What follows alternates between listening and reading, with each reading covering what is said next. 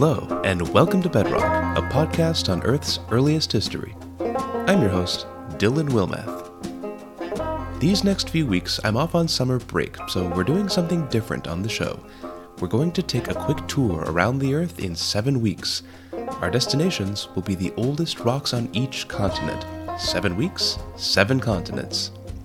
These locations will be very important in upcoming seasons, so think of these episodes like teaser trailers Hopefully, when we're all done, you'll want to learn more. If you want to follow along at home, we'll have geologic maps of each continent on our website, bedrockpodcast.com. The rocks in this series only cover 5% of the Earth's surface, but represent the first half of Earth history. Some continents have a lot of ancient rocks, some very few. One contains the oldest fossils on Earth, and that is our destination for today. Break out your maps it's time to visit Australia. Australia is the smallest continent and the least populous after Antarctica, but it more than makes up for it in terms of age. Australia's two biggest claims to fame are the oldest stuff on Earth and the oldest fossils on Earth. Before we dive into specifics, let's start with the big picture. Unlike Antarctica, every inch of Australia has been mapped by geologists since there aren't any giant ice sheets in the way. Very broadly, Australia gets older the farther west you travel. If you live in Sydney, Melbourne, Brisbane, or Tasmania, you could find dinosaurs or giant fossil salamanders the size of crocodiles, but these are newcomers in Earth history. If you live in Cairns, Darwin, or Alice Springs, we will eventually talk about rocks in your area, but not until seasons 6 through 8, a long way from now. The oldest rocks in Australia form three large patches across the continent two in Western Australia and one in South Australia.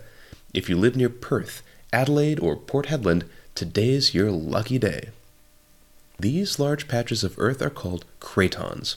This is a word we will get to know on the show. Cratons are simply the oldest parts of a continent. They form irregular blotches in random spots. The word Craton comes from the ancient Greek god of strength and popular video game character Kratos. We begin our journey on the oldest and largest Australian craton, the Yilgarn Craton. The Yilgarn is one of the largest expanses of ancient rock in the world. It covers an area larger than France or Texas. It's shaped like a large triangle nestled in the southern half of Western Australia, and this makes Perth the closest major city to Australia's oldest rocks. Perth is one of the most remote cities in the world. The closest city with more than 100,000 people is Adelaide, more than 2,000 kilometers to the east. One of Perth's lifelines is the local geology, most notably gold. In the late 1800s, a series of gold rushes rocked the Yilgarn Craton and made Perth a major destination, growing from 8,000 to 60,000 in just 20 years. Mineral exploration continues to this day, and Western Australia has some of the best geology maps in the world. If not for gold and iron, it might have taken far longer to discover the scientific riches of these remote Australian cratons. The Yilgarn Craton contains the oldest material in Australia and the world, the Jack Hills zircons, tiny crystals up to 4.4 billion years old, January 14th on the Earth calendar. The only older items you can hold in your hand are meteorites. Now, we've covered the Jack Hills and their stories in great detail. If you want to learn more, check out episodes 10 through 16. In short, these crystals tell us tales of Earth's earliest crust and oceans, just after the moon formed. Most of the Yilgarn Craton has been pressure cooked after billions of years, just like the rocks we saw last week in Antarctica. For scientists like me who want to study the ancient Earth, this is a big bummer, since heat and pressure usually erase any traces of life and mess up chemistry. It's like trying to tell how a car worked after it's been compressed into a cube. On the other hand, the same pressure cooking also delivered the gold and other precious minerals which laid the foundation for years of geology research, so it's a mixed blessing. The next Australian craton has the best of both worlds. Like the Yilgarn, it's incredibly mineral rich, especially in iron ore. Even better, the area contains the most well preserved rocks of their age. This is the Pilbara Craton. and it will be one of the two major locations for seasons 3 through 5. The Pilbara Craton is directly north of the Yilgarn on Australia's northwest coast. The largest towns are Karratha and Port Hedland on the Indian Ocean, 15,000 people each compared with Perth's 2 million. Already, you can tell how remote these rocks are. And yet, there have been hundreds of papers from the area over the past 60 years, and it's where I'm doing fieldwork in a few weeks. The Pilbara region has taught geologists about ancient oceans, plate tectonics, volcanoes, and other topics. But arguably, the most influential area of Pilbara research has been ancient life. Then again, I study ancient life, so I might be biased. The oldest fossils on planet Earth are in the heart of the Pilbara Craton in rocks 3.5 billion years old, late March on the Earth calendar. The rocks are called the Dresser Formation. If I showed you these rocks, you would see interesting patterns, but they would not immediately look like fossils. There are no bones, no leaves, and no footprints this old. Instead, you would see a shape that looks like fossil lasagna or cabbages, with many wrinkled layers stacked on top of each other. Each layer used to be a colony of bacteria sitting at the bottom of an ocean or pond. This is the ancient primordial ooze that everyone keeps talking about. Over time, this colony was turned to stone, and a new layer of microbes formed on top. Rinse and repeat. These fossils are called stromatolites, which literally translates to layered rock in ancient Greek. Stromatolites, or stromes for short, are the oldest fossils on Earth, and for most of prehistory, they are the only fossils we can see with the naked eye.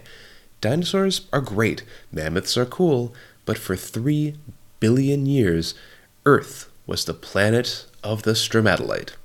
You can point anywhere on a map of the Pilbara, and you will probably find a fossil strome in a few kilometers. Most are younger than the Dresser Formation, closer to May or June on the Earth calendar. Some formed in the sea, others formed in giant lakes, and some, like the Dresser, formed in hot springs just like Yellowstone or Iceland. Visit these places today, and you will see colorful mats of pond scum slowly turning into stone, just as they did 3.5 billion years ago. Now, I can wax poetic about stromes all day long, but we'll learn much more in the future. The important takeaway is that the Pilbara Craton in northwestern Australia is one of the most important spots to study ancient Earth, especially ancient life. If you want to learn more, check out my recent interview with Dr. Jyoti Ruyad on bacteria fossils from the Pilbara. The last craton on our tour is in the heart of South Australia, stretching from Adelaide in the south up through the Barossa Wine Valley into mines in the outback, such as Coober Pedy and Peculiar Knob. This is the Gawler Craton.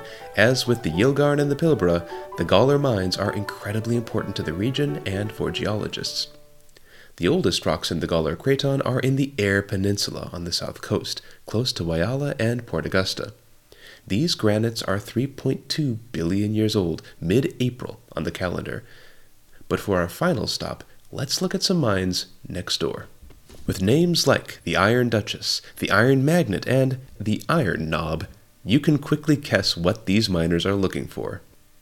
This iron ore is about half the age of the Earth, 2.5 billion years old. These rocks have beautiful tiger striped patterns of red and black. Geologists call them banded iron formations, or BIFs for short.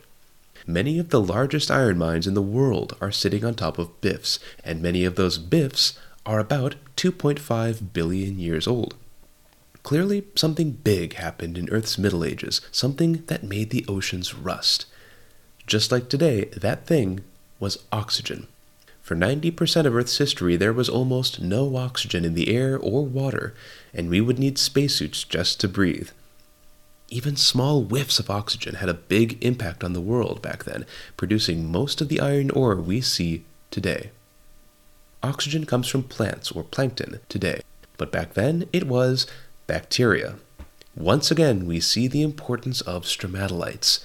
Oxygen from bacteria turned ancient iron into rust, which was mined billions of years later by humans. That iron ore is shipped around the world and turned to steel for cars, planes, and trains, vehicles, that can take you to Australia or anywhere you'd like to go. Everything is connected to the ancient world. Speaking of travel, it's time to brush the rust off our boots and hit the road again. Don't worry, Australia will be a frequent destination in future seasons. There's only one place on Earth that will give it a run for its money. Next week, we'll see ancient riverbeds filled with uranium and even more fossil bacteria as we tour the oldest rocks in Africa. Thank you for listening to Bedrock, a part of Be Giants Media. If you like what you've heard today, please take a second to rate our show wherever you are. Just a simple click of the stars, no words needed unless you feel like it. If just one person rates the show every week or tells a friend, that makes us more visible to other curious folks. It always makes my day, and that one person could be you.